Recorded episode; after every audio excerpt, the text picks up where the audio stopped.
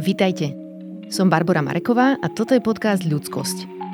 Dnes s autorkou knihy Cigánka, Žanet Maziniovou Motlovou o tom, aké to je byť v našej spoločnosti rómske dievčatko a neskôr rómska žena.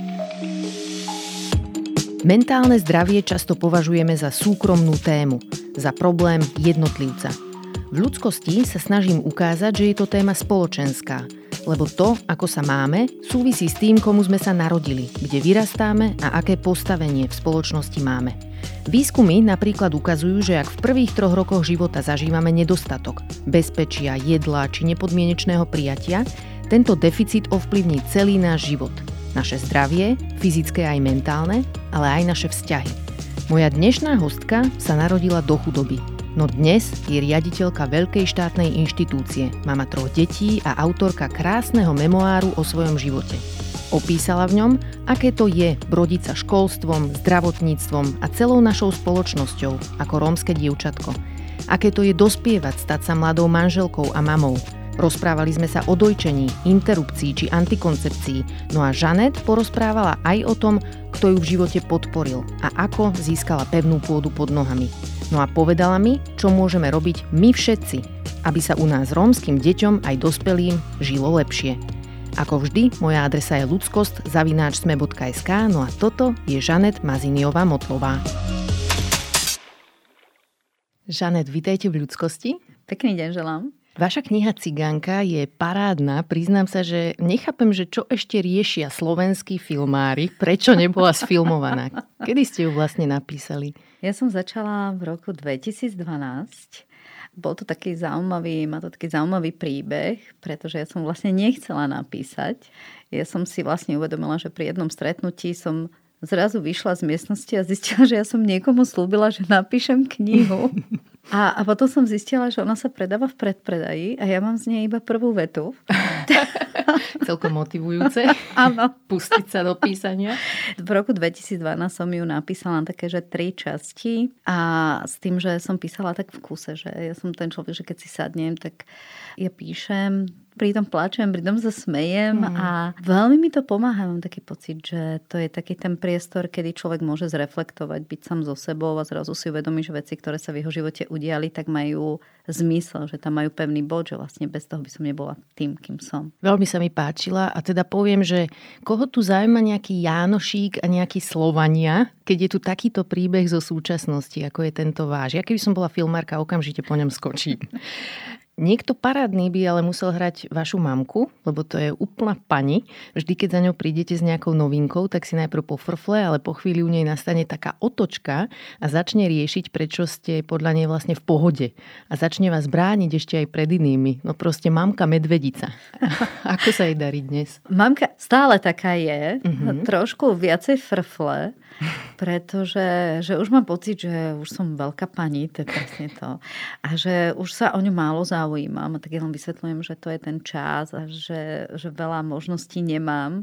A občas sa, sa tak stretávam s tým, že zrazu sa objavuje taká chuť mať taký ten spomienkový optimizmus, že vyťahovať si z toho svojho života aj u tej mamky, že si vyťahuje zo svojho života tie veci, ktoré mi náramne pomohli byť tým, kým som ja dnes. Mm-hmm Niekedy je to také úsmevné a niekedy si tak uvedomím, že, že vlastne je to dobré, že je dôležité, aby si človek uvedomil, že niekde som v niekoho živote zohrával rolu. Možno ma nikde nie je vidieť, Hej. možno ten človek dokonca ani o tom nevie, ale, ale že mám tam to pevné miesto, že som pre niekoho prospešný, dôležitý. Uh-huh. Ale asi aj pre ňu tá kniha dosť veľa znamená, nie?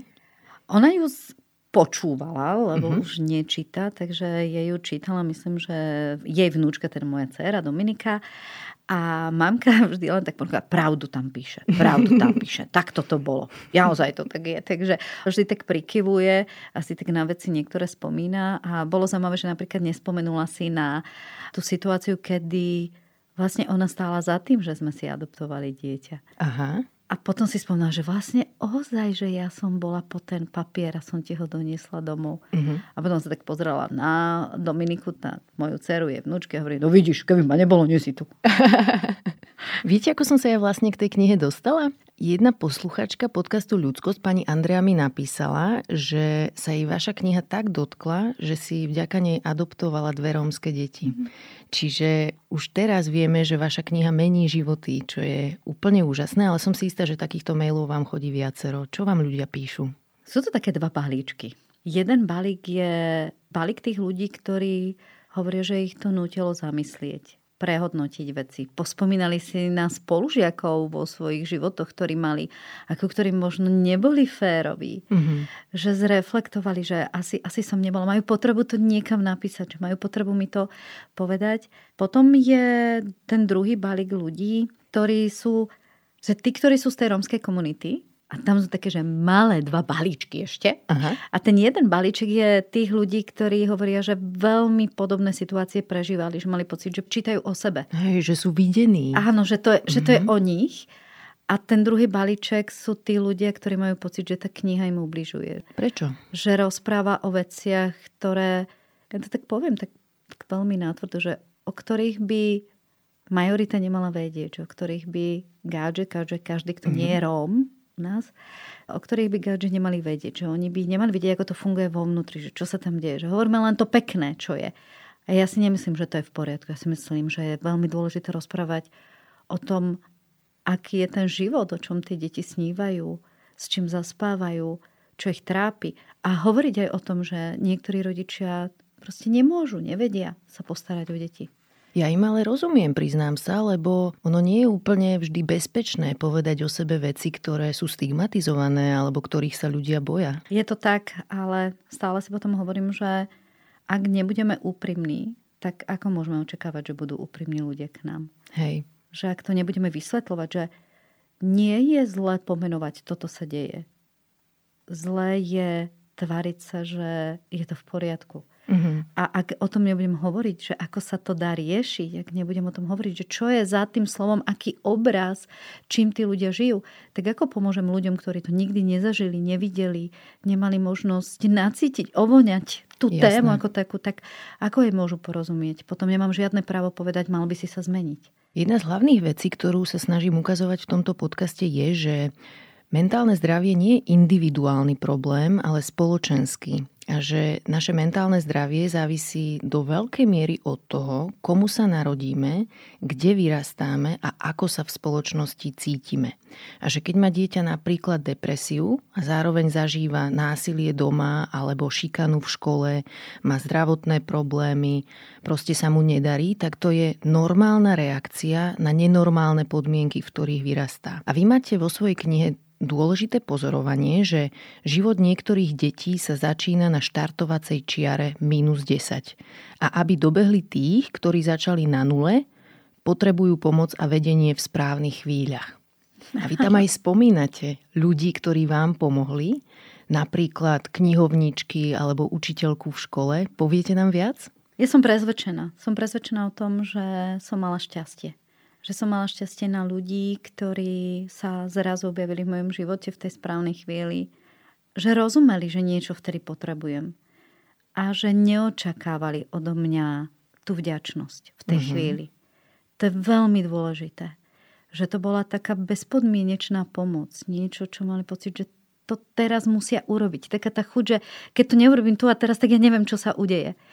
A toto mi veľmi ovplyvnilo život, pretože naučilo ma to dôverovať ľuďom a naučilo ma to jednu veľmi dôležitú vec, o ktorej si myslím, že, že nám chýba, aby sme ju vedeli uchopiť. Dokázať pomoc prijať.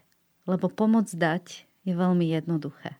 Ale dokázať prijať pomoc, to znamená to vnútorné uvedomenie, že niečo som nezvládla, niečo nedokážem sama a že vlastne popýtať si tú pomoc a tú radu a tú skúsenosť možno niekoho iného, tak, tak to je strašne ťažké, lebo tým vlastne priznávam, že sama to neviem.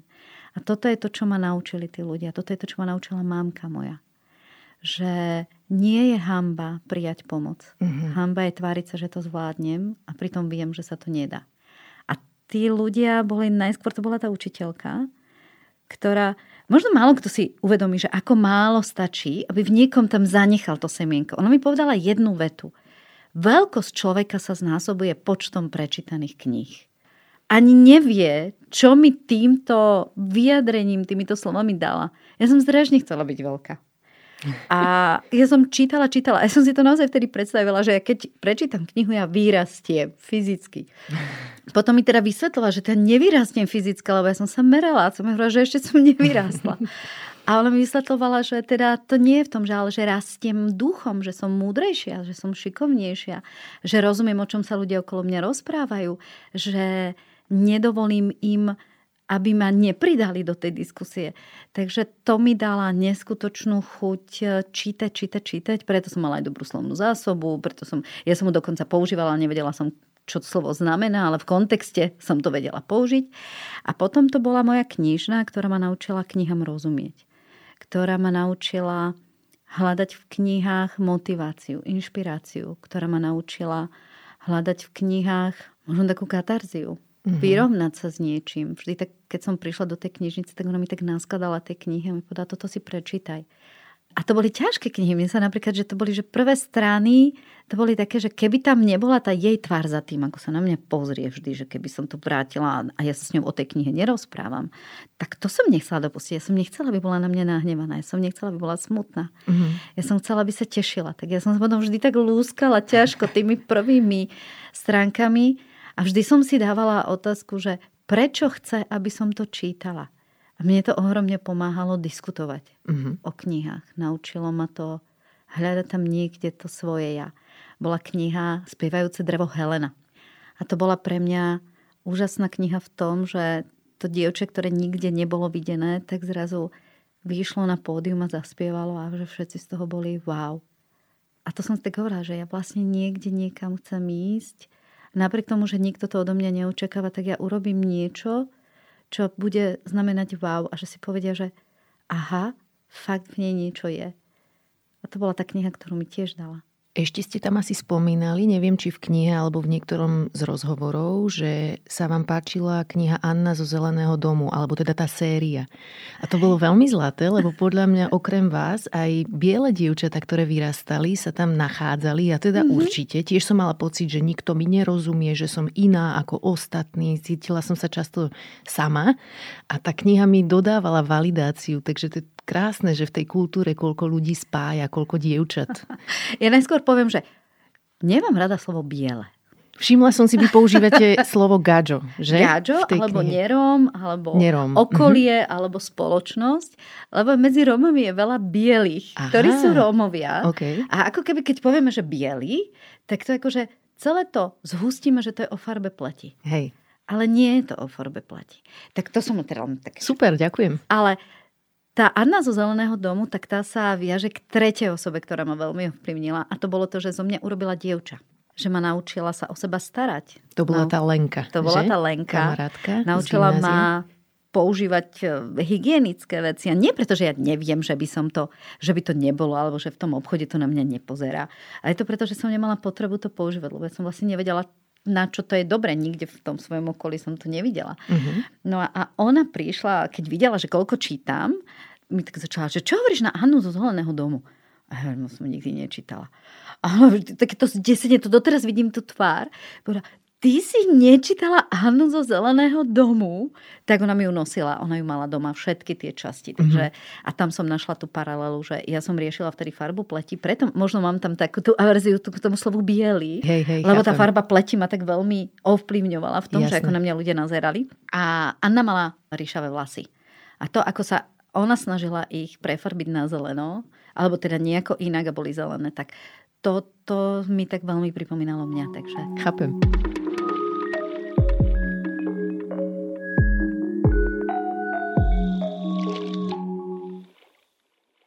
U nás ľudia veľmi radi hovoria, že musíme riešiť vzdelávanie, ale veľmi často zabúdame, že deti sa niečo naučia, len keď sú fyzicky a emocionálne v pohode.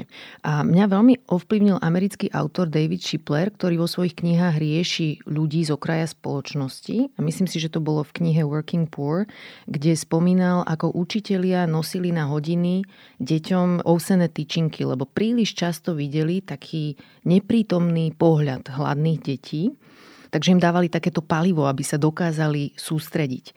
Ako častý je tento problém u nás na školách podľa vás?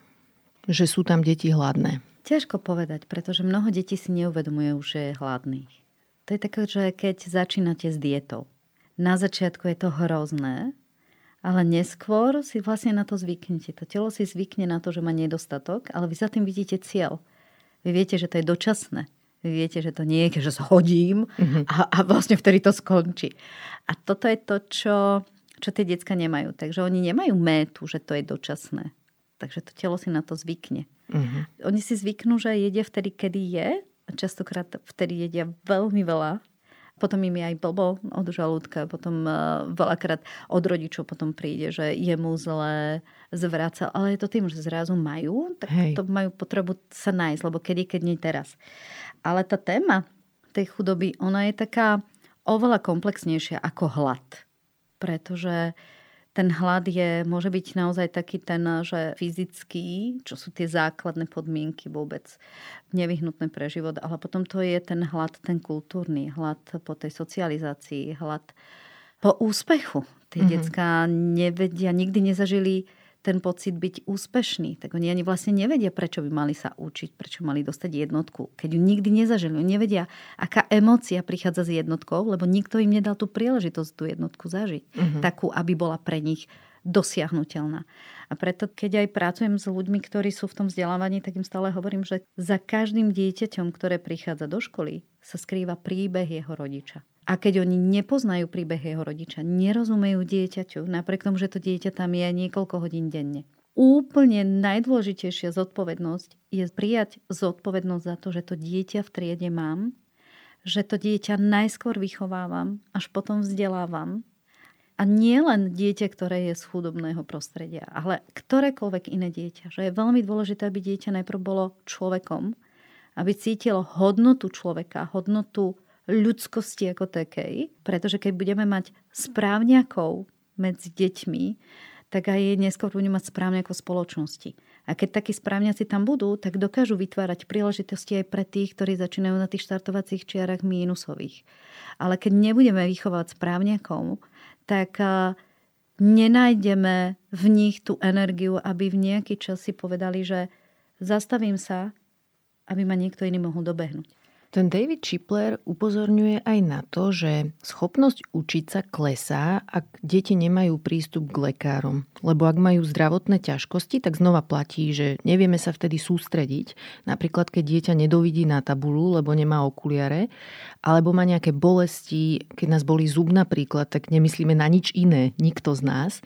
A takú matematiku si viem predstaviť, že má vtedy ktokoľvek úplne v paži.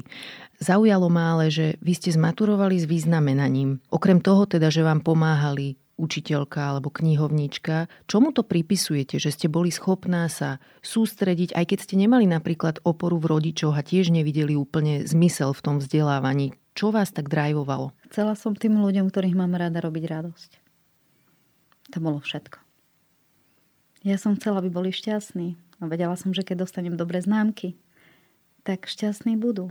Že bude šťastná tá učiteľka. Ja som jej nemala nejako inak možnosť vrátiť to, čo mi dala. A mamka ma vždy učila, že dávaj ľuďom vtedy, keď máš, aby si raz mohla očakávať, že ti to niekto vráti. Že keď to neurobíš, tak nemáš právo čakať, že niekto bude k tebe dobrý. A ja som mala pocit, že som im neskutočne dlžná, že že to, že sa teším do školy, že mi je dobré, že môžem byť úspešná, že to je práve vďaka tomu, že, že to boli oni za tým a ja som mala potrebu im vrátiť. Ja som chcela robiť radosť. Neskutočne som im chcela robiť radosť. A áno, akože niekde som si tak aj hovorila, že keď budem mať tie dobré známky, tak sa aj niekam dostanem na školu, ale ja som nemala predstavu nejakej škole. Som nevedela, čím chcem nieko reálne byť. Ja som vedela, že budem tým, čím chcú ľudia v tom mojom okolí, aby som bola. Uh-huh. To, prečo som sa tak dobre učila, bolo v nejakej miere taký egoizmus. Dokázať spolužiakom, že som rovnako dobrá ako oni. Hmm. A keď sa mi podarí dokázať, že som ešte lepšia, tak by to bolo ešte dobré. Jasne. Ale, ale najviac tam bola tá potreba robiť vrátiť to šťastie, vrátiť tú radosť. A oni mi to dokázali dať neskutočne neverbálne najavo, že ja som videla v očiach učiteľky, že je šťastná, keď som tú písomku napísala, že je šťastnejšia než na ostatné deti. Čo možno nebolo úplne v poriadku, ale v tom momente to pre mňa bolo skutočne dôležité. Mm-hmm. Keď povedala, že Počúvajte, decka, Žaneta napísala všetky prídavné mená, o ktorých sme rozprávali. Bola som jediná v triede, ktorá ich mala zoznam. Bolo to tým, že mám fotografickú pamäť. Že som vedela, ako to malo. Dokonca som ešte aj medzery napísala tak, ako to, boli, ako to bolo na tabuli. A, a myslím si, že veľmi mi pomohlo to, že ma naučila učiteľka, ako sa učiť. Pretože Čo to znamená? Ona mi, uh, veľa sa ma pýtala, že Kedy si najviac pamätáš? Keď sa na veci pozeráš alebo keď ich počúvaš? Mm-hmm. A ja som jej teda hovorila, že najviac sa mi to vlastne páči na hodine, že keď počúvam. Že z toho si zapamätám najviac a že potom, keď sa pozriem do poznámok, tak sa vlastne v tých poznámkach si nájdem to, čo som počula. A veľmi chcela, aby som jej to popísala. Tak som jej raz popísala takú situáciu, keď sme sedeli, že ja keď sa pozerám na poznámky, ja počujem váš hlas. A ona mi vlastne potom povedala, že ako sa mám učiť, aby som si veci zapamätala. Takže ja som veľa roboty mala práve na tej hodine. A potom ja som doma, že občas sa stalo, že ja som úlohy písala v škole až, lebo doma nebolo kedy, nebolo kde, nebol čas. Takže ja som ich písala na hodine, pred hodinou alebo tesne po hodine skončila hodina, ja som si hneď napísala úlohu. Vo veľkej miere to je také, že šťastie v nešťastí alebo možno v niekom podobnom kontexte, že tým, že som mala veľmi málo kamarátok, že ma tak prehliadali v tej triede, tak vlastne ja som tie prestávky nemala inú možnosť ako zmysluplne využiť, ako to, že si robím tú prípravu na tú hodinu. Hmm. Že vlastne bolo to zlé, ale na toto to bolo dobré. A hovoril vám niekto, že skúste ísť na vysokú školu? Všetci hovorili na tom Gimply, že nás pripravovali, že na akú vysokú školu chceme ísť. Uh-huh. Ja som zbožňovala ruštinu neskutočne. Pre mňa ruština, ja som mala ohromnú lásku k ruštine, som zbožňovala ten jazyk, zbožňovala som pesničky, ktoré nás učili, všetky súťaže som zmákla. A bolo to aj tým, že mňa ruštinár zobral do ruských kasární. Aha. Sme ich tam mali v Novom meste nad Váhom. A pripravovala som sa na takú súťaž, to kedy si bolo za toto, čo ešte, že melódie priateľstva sa volalo.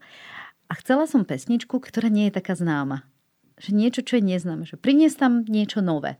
On ma teda zobral do tých kasární a ja som si kasárne dovtedy predstavovala ako, ako vojaci, vojaci, vojaci, vojaci.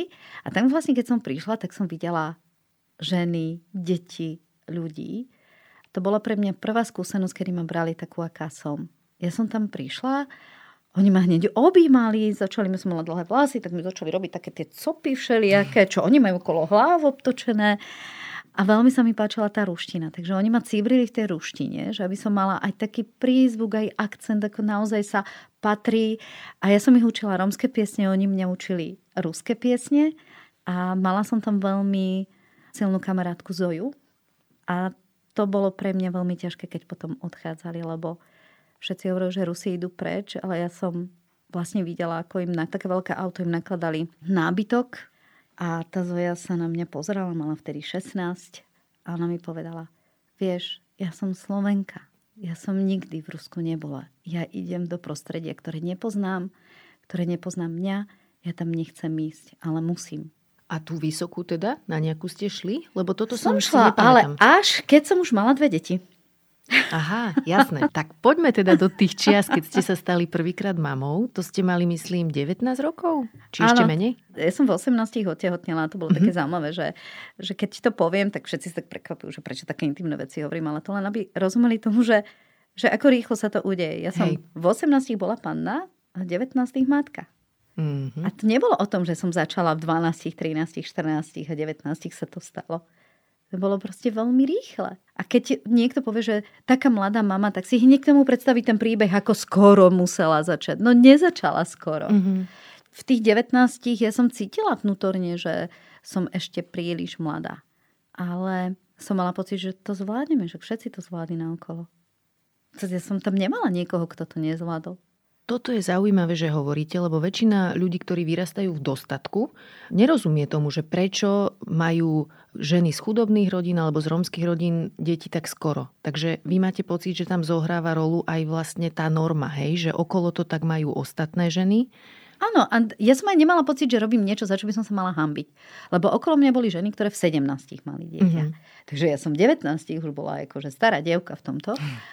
Ale skôr je to ešte aj o tom, že že ja som sa veľakrát nad tým zamýšľala, že čím to bolo, že napriek tomu, čo som všetko mala načítané, mi to prišlo vlastne v poriadku. A bolo to najmä tým, že po Gimply, keď som nenastúpila na výšku, lebo mama bola jedna z prvých, ktoré prepušťali. A ja som si hovorila, že dobre, tak ma síce prijali na vysoké školy, ale t- tak dám to o rok. Tak som cítila, že idem teda pracovať, lenže mňa nikdy do tej práce nechceli zobrať. Aha.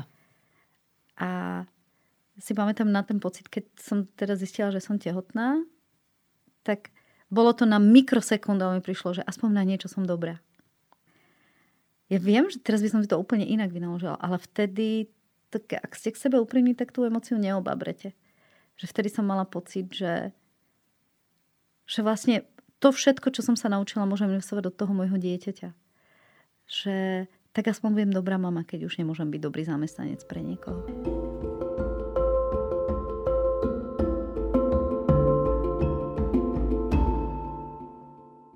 Máte môj veľký rešpekt a obdiv za to, ako ste prežili to zložité obdobie po prvom pôrode.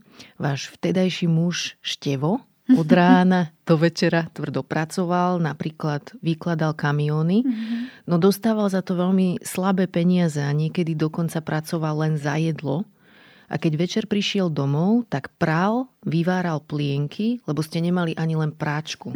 No to My sme byť proste ťažké. narumpli práli, to, to, to, taká tá doska s tým železom. Aha. Na tom sme práli a ja musím povedať, že naozaj, že môj bývalý manžel bol veľmi, veľmi pracovitý a taký akože v tom čase to bolo pre mňa akože veľká, veľká pomoc. Uh-huh.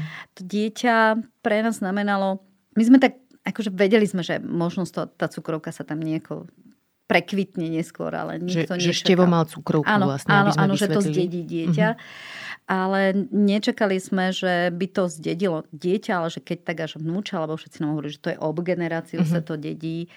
No ale to nikto nevedel, že, že Števo má typ cukrovky, ktorý je neštandardný v Európe a že bol vlastne jediný, ktorý má ten typ cukrovky.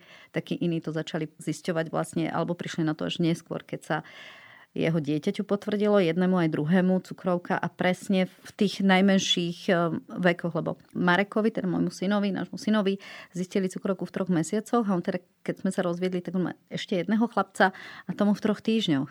Uh-huh. A vtedy to začali skúmať, že ako je to možné, tak teda hovorili, že je to nejaký iný typ cukrovky. Tak čakáme, hľadáme, bojujeme.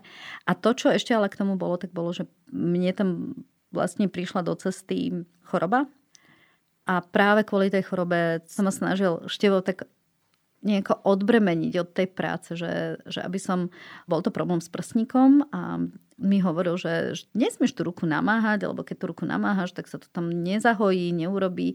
A keďže sme prali na tej rumpli a pláchali a tak ďalej na tom rumpli, tak toto robil on. Takže hej, bolo to ťažké obdobie, ale popasovali sme sa. A dosť mi tam lámalo srdce, ako si števo pichal menšie dávky inzulínu, kvôli tomu, že ste nemali peniaze ani len na dostatok liekov. Ako to bolo možné? To nie je pokrývané verejným zdravotným poistením, keď niekto nie. potrebuje inzulín? On si nepichal menej dávku preto, aby... Lebo by sme to nedostali z poisťovne. Pichal si ju preto menšiu, aby zjedol potom menej jedla. Hmm. Aby keď sme vedeli, že tie peniaze nebudú na to jedlo, tak aby nepadol do komy, že si dá príliš veľkú dávku inzulínu, ale málo jedna, ktorou to pokrie. A občas boli situácie, keď myslím, že to je, že, že ak som na seba na niečo nahnevaná a ak som na seba najviac naštvaná, tak je to v čase, keď ja som, keď som musela aj Marekovi na miesto jedla zarobiť iba vodu s cukrom lebo sme nemali. A vtedy som bola hrozne nahnevaná, lebo som si hovorila, že ja som vlastne nič zlého neurobila. Urobila som všetko preto, aby to dieťa bolo v dobrom prostredí, nekradnem, neprehrávam peniaze. Že prečo to tak je? Veľakrát som sa vtedy utekala k viere, som sa rozprávala s Bohom, že prečo toto všetko robí, čo som urobila zlé. Pretože pri tom dospelákovi, že keď som to videla u toho števa, že si zarába tú vodu s cukrom, tak jasné, že ma to boli, ale a si poviem, dospelák to tak nieko dáme. Ale keď vy vidíte, že to musíte urobiť dieťaťu, tak to som robila jeden jediný krát a, a som povedala, že nikdy viac. A naozaj vtedy sme začali, že som bola ochotná ísť zaklopať dvere od dverí a, a vtedy moje ego išlo úplne bokom a kúsok trochu zemiakov, Išla som vedľa do obchodu, spýtala som sa ich, či nám niečo nedajú na úver. Splatím na matersku. A tak. Ako ste to mali s dojčením? Dojčela som iba chvíľku a bolo to tým, že, že keď sa narodil Marek a bol tak maličký, tak hovorili, že vlastne oni úplne nevedia, ako bude fungovať materské mlieko pre neho. Že či náhodou nebude tým, že ja nemám cukrovku, že či nebude príliš sladké alebo aké. A potom bolo aj to, že ja som mala málo mlieka. Mne už sa pravdepodobne spúšťal ten proces v tom prsníku. Takže Marek to odmietal, nechcel a vtedy nám teda povedali, že poďme teda na to, aby sme mu dávali umelé mliečko. A to bolo také jednoduchšie, lebo nepridáme cukor a hotovo. Mm. Zamiešame. Tak vtedy sme dávali, myslím, že feminár bol a sunár neskôr ťažšie bolo skôr potom hľadať dojčenské výživy, ktoré boli bez cukru vtedy. Toto je ináč hrozná vec podľa mňa v rámci slovenského zdravotníctva, aká malá podpora dojčenia je zo strany oficiálneho systému, že ak ženy nemajú internet, nemajú sa ako dostať k občianským združeniam, ktoré v tomto smere pomáhajú, tak proste nemajú túto podporu a tá predstava, že ženy z rodín, kde napríklad aj nemajú peniaze na sunár alebo iné umelé mlieka, alebo ženy, ktoré nemajú teplú vodu. Hej, mm-hmm. rozmýšľam, že aké to je proste krmiť to svoje dieťa, keď nemám k dispozícii tú základnú stravu, dojčenie, mm-hmm. ktoré dieťa potrebuje. Je to ťažké, ale ja tu musím povedať, že tu zohrá ešte úlohu aj veľký kultúrny taký fenomén, ktorý je medzi Romami, že dojčenie z teba vyťahuje silu. Fakt? Mm-hmm. Mm-hmm že teraz to už trošku ide do úzadia, ale my sme to teda v tom našom regióne mali, alebo aj tie regióny sa líšia tým, ako sú tak, tak vylúčené a veľmi sa nestretávajú, tak vlastne tam to je, že sa to tak kumuluje. Hej. Také tie, čo by sa malo a nemalo. A vtedy teda u nás panovalo také, že tá žena slabne. A ja si myslím, že oni to aj videli, taký empiricky, že žena, ktorá dojčí a nemá vyšší príjem energie, tak slabne. Takže oni to empiricky akože dobre ustali. Hej, hej, chápem len si nevedeli to vykombinovať, alebo teda, že vyriešiť tým, alebo nahradiť tým, že aha, tak mala by viacej jesť. A u nás to teda bolo v tom, že určite by som teda kojiť nemala, takže mňa ešte aj v tom podporovali, že čo najskôr odstaviť.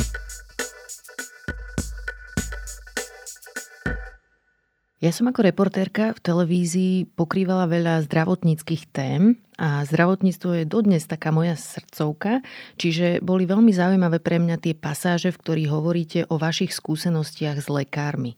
Lebo problematické zážitky u nás má veľa ľudí, aj gáďov, nerómov. Predovšetkým teda ženy, deti, ale aj seniori a seniorky zažívajú v našom zdravotníctve paternalistický prístup personálu. Ale ľudskoprávne a výskumné inštitúcie ukazujú, že to, čo zažívajú rómske deti a ženy v našich nemocniciach, to je ešte úplne iný level. A vaša kniha bola pre mňa prvý taký konkrétny príbeh, ktorý som dovtedy vydala len v štatistikách a vo výskumoch. Napríklad bolo smutné, čo sa dialo, keď ste krátko po prvom pôrode neplánovane odtehotneli a ginekolog vám čistil žalúdok rečami o tom, že, citujem, o nezodpovednosti, neschopnosti a primitivizme.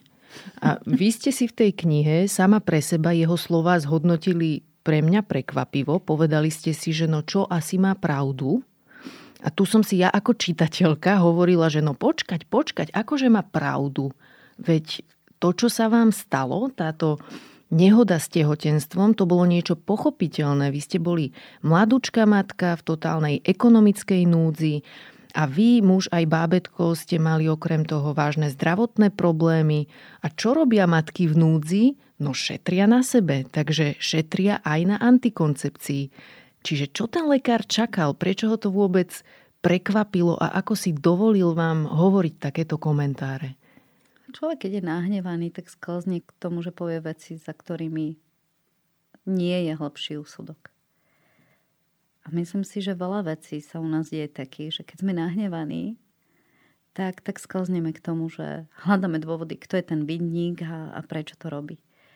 Pretože ak by sme išli hlbšie v tých myšlienkach, tak vlastne niekde skončíme pri sebe, že čo sme my mohli urobiť preto, aby ten človek v takej situácii nebol. A tam sa nám nechce ísť.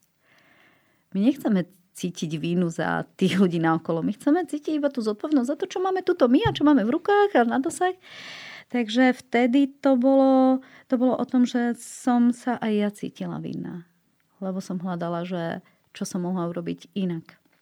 A vtedy vlastne len pomenoval možno aj to, že čo som vnútorne cítila, nemala som pomenované. A som mala pocit, že asi má pravdu. Teraz, s odstupom tých rokov, by som to nepovedala. Mm-hmm. Ale vtedy, v tom rozpoložení, ako človek je, tak dokonca má pocit, že ho niekto chápe, že úplne taký paradox príde, že zrazu mám pocit, že ma chápe, že mi rozumie a že vlastne áno, bola to chyba a teraz mi pomôže to nejako odstrániť. Že vtedy neriešim veci, ktoré, ktoré majú hlbší zámer, že vtedy hľadám tú pomoc a, a keď tá pomoc je ofrflaná, tak mi je to jedno, lebo v prvom rade potrebujem pomoc. Až potom budem riešiť seba, či ma to urazilo alebo neurazilo. A človek, keď je v ťažkej situácii, tak najskôr riešiť to, či mu niekto pomôže. A ja to možno poviem na takej situácii, ktorá bola, že keď som bola v takej som klopkala teda na dvere a mala tam pani, ktorá mala kapustu a ja som teda poprosila, že ja jej veľmi rada umiem, vyčistím koberce, okná, čokoľvek, okopem záhradu, ak si môžem zobrať kapustu jednu, ak mi ju dá. Lebo nechcem ju kradnúť, ja, ja si ju chcem odpracovať. A ona sa tak na mňa pozrela a ona mi povedala, tak ja ti tú kapustu dám, a ty ale si na budúce nájdi prácu. A v tom momente som mal pocit, že aká je na mňa dobrá. A mm. až neskôr si človek uvedomí, že, že vlastne ona mi dala takú podmienku, ktorá vôbec nestála na mne. Hej. že som nemala v rukách. No tak celkovo sa nedalo v tej vašej knihe nevšimnúť, že hovoríte o mnohých ťažkých situáciách a zážitkoch, ale robíte to takto veľkoryso. Aj napríklad potom, keď zdravotníci zľahčovali vaše zdravotné problémy s bolestivou fistulou na prsníku, posielali vás domov s nejakým pseudoriešením, alebo keď vaši príbuzní strkali lekárom peniaze do vačku v strachu o vaše zdravie a lekári im to dovolili, namiesto toho, aby im tie peniaze vrátili. Vy sa teda nezvyknete hnevať na tie situácie, keď sú takéto zlé? Asi som sa vtedy hnevala menej než teraz. Hmm človek, keď už nerieši akutne ten problém a tú situáciu, keď je o 4 schody ďalej, vyššie, tak vtedy sa začne hnevať, pretože si uvedomí, že celé to bolo postavené na šťastí, nie na systéme. Že celé to bolo to, že, že to, že som sa mohla, že som mohla vykračať, že som vôbec prežila, že som vykračala, tak nebolo o tom, že existuje cieľená systematická podpora ale že to je o tom, že sa niekde nájdú ľudia, ktorí to urobia buď za peniaze, alebo, alebo pre dobrý pocit. A to potom je také, že čo na mňa spadne ako balvan, že ja si nemyslím, že my by sme mali dovoliť to, že život dieťaťa sa vyvíja na šťastí. Hej. My by sme mali presne vedieť, čo to dieťa potrebuje. Mali by sme predpokladať, kedy, kde môže niekto v jeho okolí zlyhať.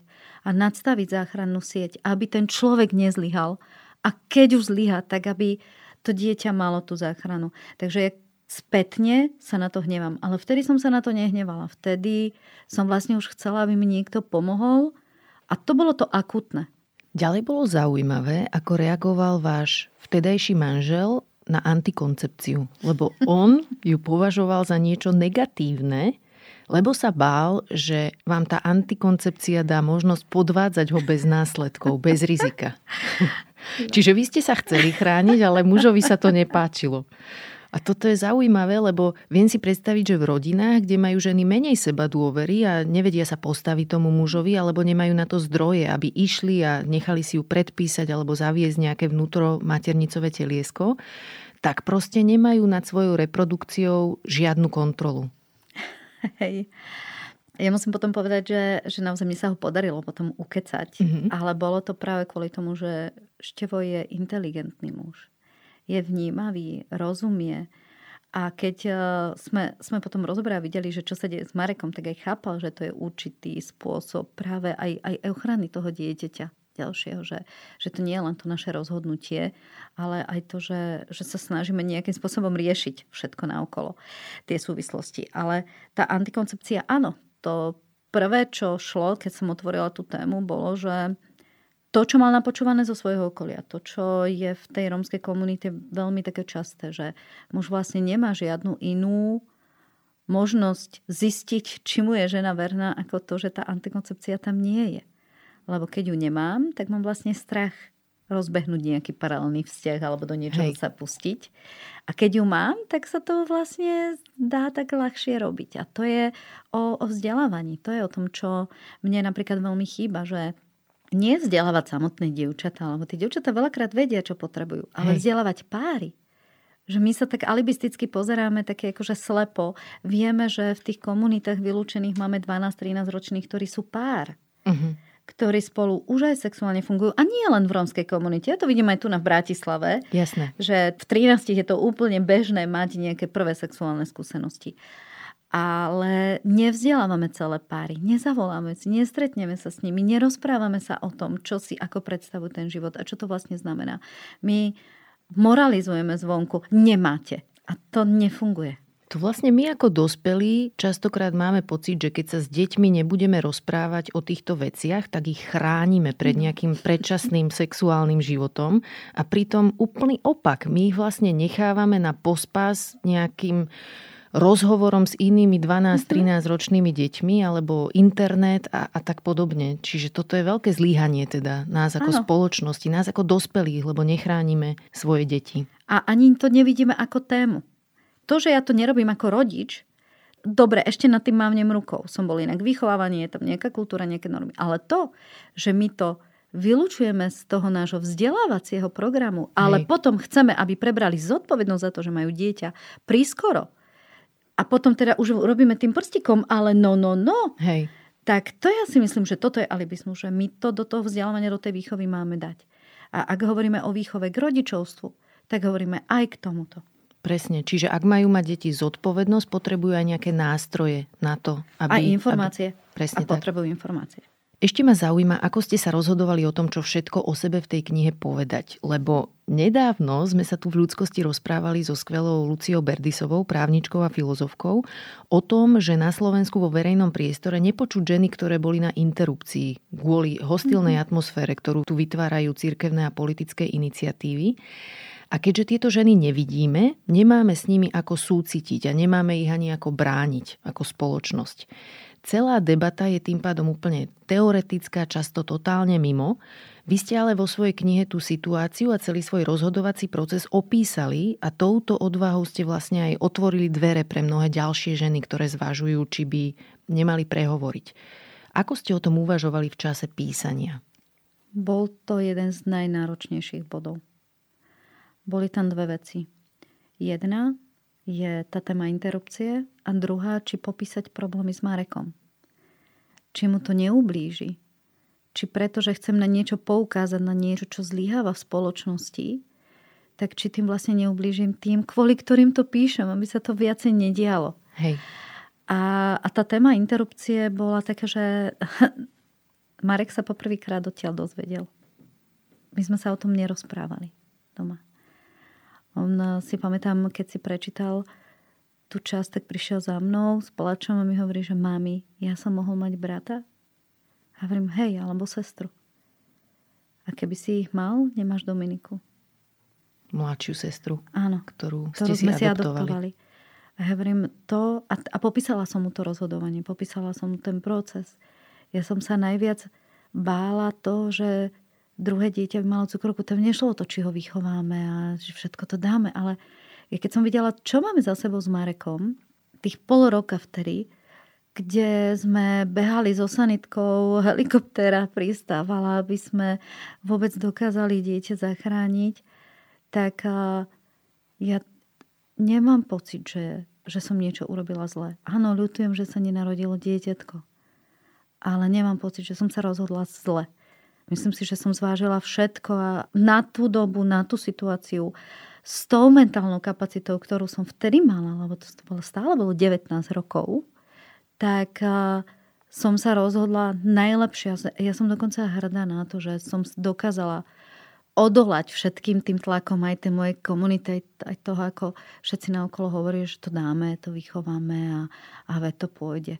Takže áno, lutujem to, že to dieťatko sa nenarodilo, ale myslím si, že tá domča nám stojí za to.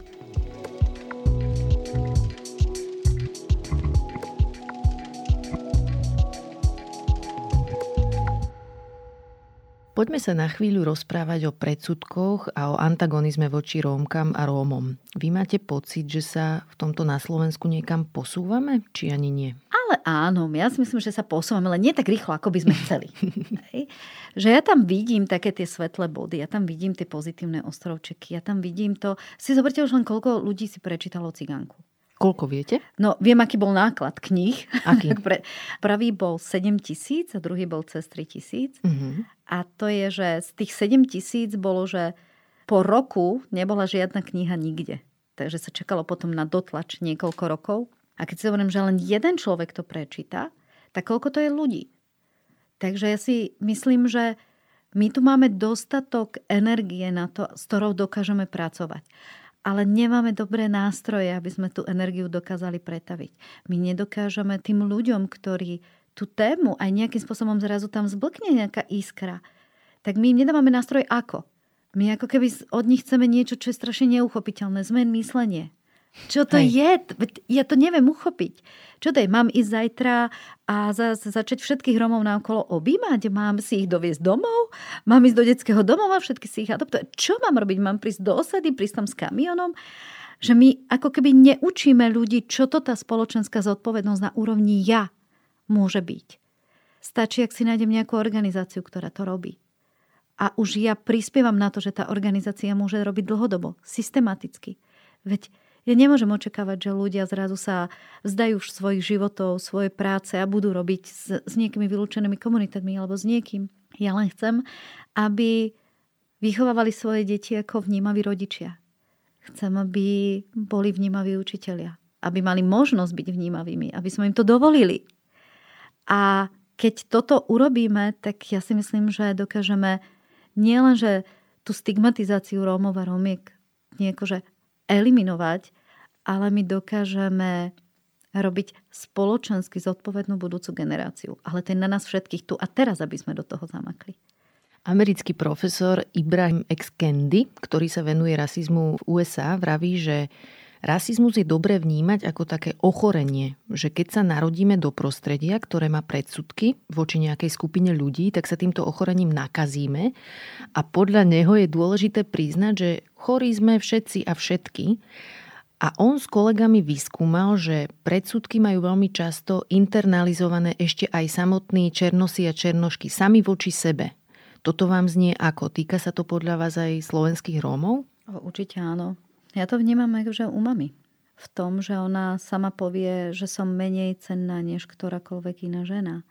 Že sa postaví do tej pozície taký ako vtáčik bezbraný, keď jej niekto nadáva. Pritom nadáva, alebo teda skôr také, že moralizuje. Podľa mňa to, v tomto je to tak najviac cítiť, že keď niekto moralizuje, tak tí naši Romovia prikývajú častokrát a hovorí, aký múdry je ten gáčo, ktorý to hovorí. A málo kedy sa stane, že príde niekto do komunít sa niečo naučiť. Uh-huh. My tam prídeme ukazovať, čo všetko nerobia. Ale nepozeráme sa na to, čo už robia a či to, čo robia, by som aj ja nemal robiť ako rodič. A ako je možné, že to dieťa cíti, že ten otec, mama ho má, majú radi bez toho, že by ho objímali?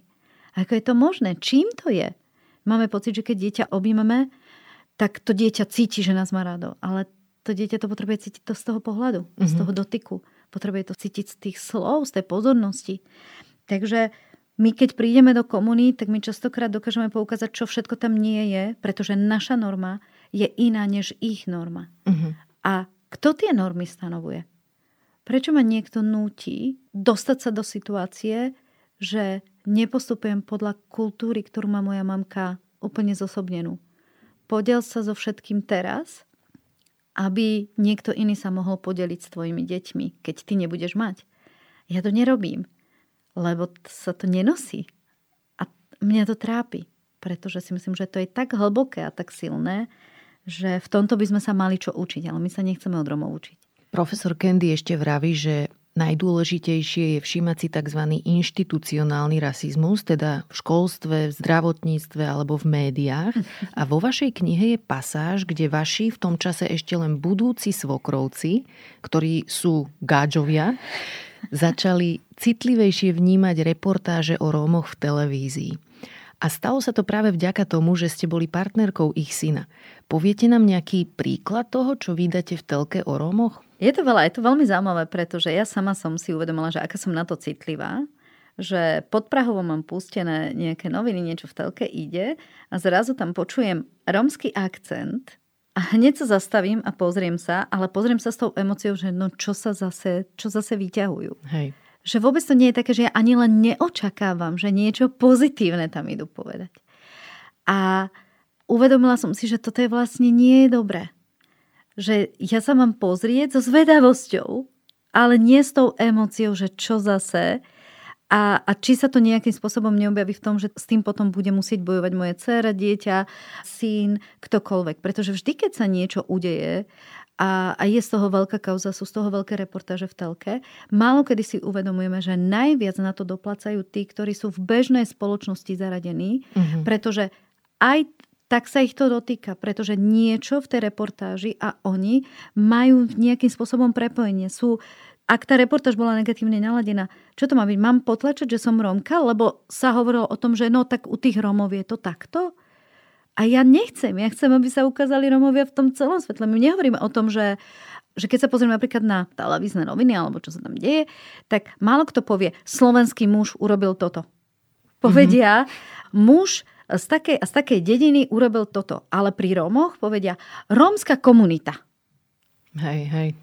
A, ale nepovede nikde, že slovenská komunita hej, toto hej. urobila. A pritom Rómovia ani nie sú, že komunita, lebo sa ani navzájom nepoznajú Presne po Slovensku, tak. alebo sú aj z rôznych socioekonomických skupín, takže nazývať ich komunitou nedáva zmysel. Presne. Ja si viem predstaviť, že u časti ľudí môže vaša kniha, ale aj tento podcast vzbudzovať nepríjemné emócie, lebo zistiť, že ja ako lekárka, novinár alebo učiteľ som súčasťou problému, v dôsledku ktorého tu trpia konkrétni ľudia, je nepríjemné.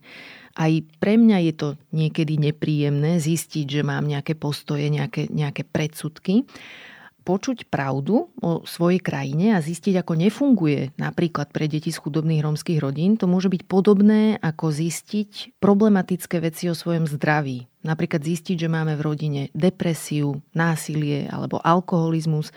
A dôležité je podľa mňa nezačať sa predtým nejako schovávať a, a hambiť, ale naopak začať sa o to zaujímať a vzdelávať. Lebo nevedieť, čo sa u nás deje, nás nechráni pred následkami týchto problémov. Sa mi páči to schovávanie sa pred tým zdravím, pretože my častokrát, keď aj povieme, že no mňa sa to netýka, to hovor tým, ktorých sa to týka. A hovorím, že prečo si myslíš, že ty nemôžeš ovplyvniť tých, ktorí takéto postoje majú? No to si musíte vy sami riešiť. Hovorím, vy sami ako Rómovia? Áno, vy uh-huh. sami Rómovia si to musíte riešiť medzi sebou. A hovorím, aha, to znamená, že ak ty mi povieš, že ja mám sama sa zaujímať o rómskú tému a že mám riešiť deti v rómskych komunitách, vylúčených, chudobné a tak ďalej, tak to znamená, že od teba očakávam, že pôjdeš von a budeš e, robiť s ľuďmi bezdomova. Hej, lebo je to to isté. Hej. Sú to ľudia, ktorí sú z tvojej komunity. A dokonca ešte možno niektorí tuto vedľa teba žijú. A ja povedal, že nie, to je úplne niečo iné. Ja v tom nič iné nevidím. Takže to, čo potrebujeme asi je... To nie je žiadna kvantová fyzika. To je to, aby sme boli k sebe úprimní. Že ak zistím, že toto som nevedel o Romoch, tak si to priznám. A že si poviem, že aha, tak to mohlo... Tak preto sa toto tam deje. Hej. Že neuspokojím sa, že sa to tam deje ale že sa pýtam, čo je za tým, že k takémuto niečomu musia siahnuť? Čo je za tým, že musia siahnuť niektorí ku krádeži? Čo je za tým, že, že niekto dieťa v 15 rokoch povie po prvýkrát mám pocit, že som úspešné. Hmm. A je to preto, lebo má konečne vzťah. A má pocit, že ten úspech je v tom vzťahu. Že nikdy dovtedy nezažila úspech. Kde sme ako spoločnosť líhali? A my keď si nepripustíme a nezvedomíme tú, tú prekážku, ten problém, tak nemáme ani šancu, aby sme pomohli ľuďom sa z toho dostať. A tá úprimnosť voči sebe samému je asi tá najnáročnejšia a najťažšia fáza tej vôbec toho, aby sme riešili celý problém. Máte nejaký nápad, ako ju prekonať? Niekto ju môže prekonať tým, že sa začne viacej zaujímať. Niekto ju dokáže prekonať tým, že si povie, zistím, či moje dieťa v triede nemá niekoho, kto nemusí byť Róm. Môže byť dieťa, ktoré je autistické, môže byť dieťa, ktoré je nevidiace, môže byť dieťa, ktoré má doma rodiča alkoholika. To vôbec nemusí byť Róm. Ale že zistím, či v triede nejaké také dieťa nie je. Že sa začnem viacej zaujímať e, v triede na rodičovských združeniach. Aké deti s akými životnými osudmi chodia do triedy, kde je aj moje dieťa. Alebo do školy, kde chodí moje dieťa. Že sa začnem ako zamestnanec e, rozhliadať a a viacej sa zaujímať o toho človeka, s ktorým ja dennodenne prichádzam. Čo keď aj on má nejakú situáciu, kedy potrebuje pomoc? Že začneme sa pozerať na to, že nie, že niekto o tú pomoc požiada, ale že sa pozrieme, že či niekto tú pomoc nepotrebuje a ja nájdem spôsobom, ako mu ukážem, že môže tú pomoc využiť bezpodmienečne, že za to nič neočakávam. Vy ste dnes riaditeľkou veľkej štátnej inštitúcie, Výskumného ústavu detskej psychológie a patopsychológie. Čomu sa venuje tento ústav? Tento náš Woodpub, ako my ho nazývame, je a nie je to wood pub, lebo aj s tým sa stretávam, že si niekto myslí, že to je drevený pub nejaký. Takže tento náš woodpub je taká veľmi zaujímavá inštitúcia, pretože prepája sa tam takéto hľadanie, získavanie informácií a dát o tom, čo deti pri tej výchove, pri tom vzdelávaní, pri tom poradenstve potrebujú. A na druhej strane vlastne vytvára nástroje, aby sme tie potreby pokryli. Takže tvoríme výskumy a pracujeme s odbornými zamestnancami, či už školské podporné týmy alebo centra prevencie, poradenstva a psychológie alebo Centra špeciálno-pedagogického poradenstva. Takže s tými zamestnancami dumáme, vzdelávame ich, rozvíjame, aby sme dokázali odpovedať na tie potreby, ktoré deti teraz majú. Čiže predpokladám, že v rámci tejto profesie máte teraz možnosť aj pomáhať deťom z vylúčených komunít. Áno, aj. Akorát si nemôžem dovoliť e, pomáhať deťom z vylúčených komunít viac než iným deťom, ktoré to potrebujú.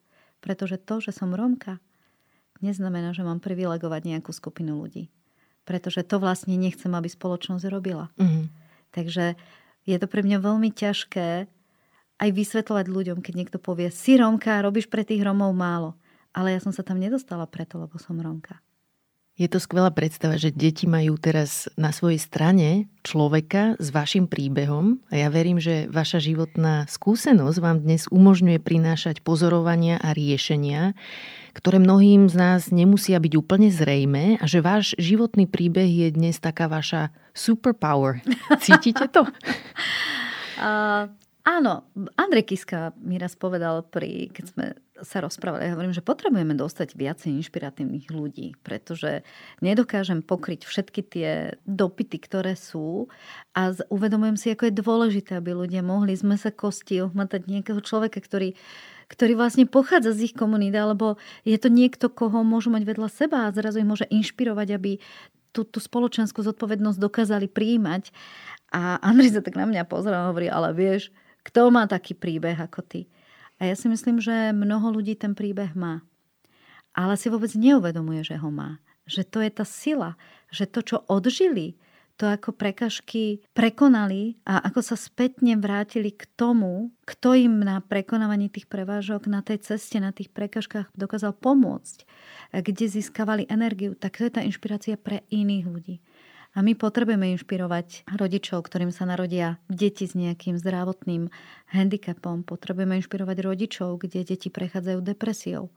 Potrebujeme inšpirovať deti, aby dokázali prekonávať problémy svojich rodičov. A potrebujeme sa inšpirovať aj ako zamestnávateľi, aj ako zamestnanci, aby sme nachádzali tú správnu motiváciu. Prečo do tak ťažkej témy, ako podpora spoločenskej zodpovednosti, či už je to v škole, v spoločnosti alebo vo firme. Prečo do nej ísť? Prečo to za to stojí? Veľmi pekne vám ďakujem za tento rozhovor.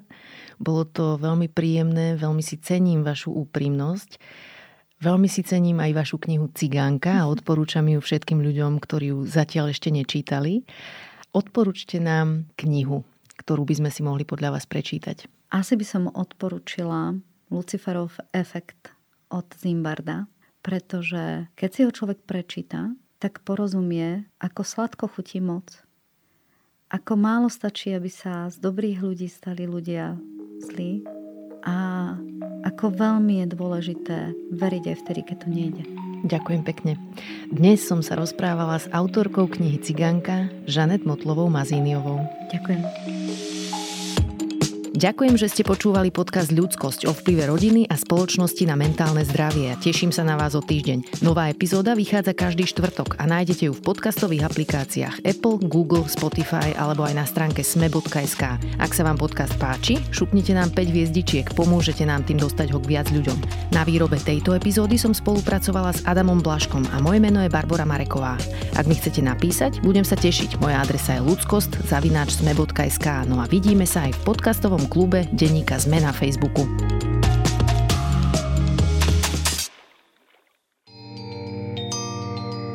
Dátumy, mená či udalosti. Taká je zvyčajná predstava o dejinách, ktorú najčastejšie poznáte z hodín dejepisu. Dáte mi však zrejme za pravdu, že minulosť nám ponúka ďaleko viac než len výpočet základných informácií. Je to predovšetkým dobrodružstvo poznávania a fascinácia dobou, ktorá je nám viac či menej vzdialená. História preto ponúka zážitok z cestovania. Cestovania v čase.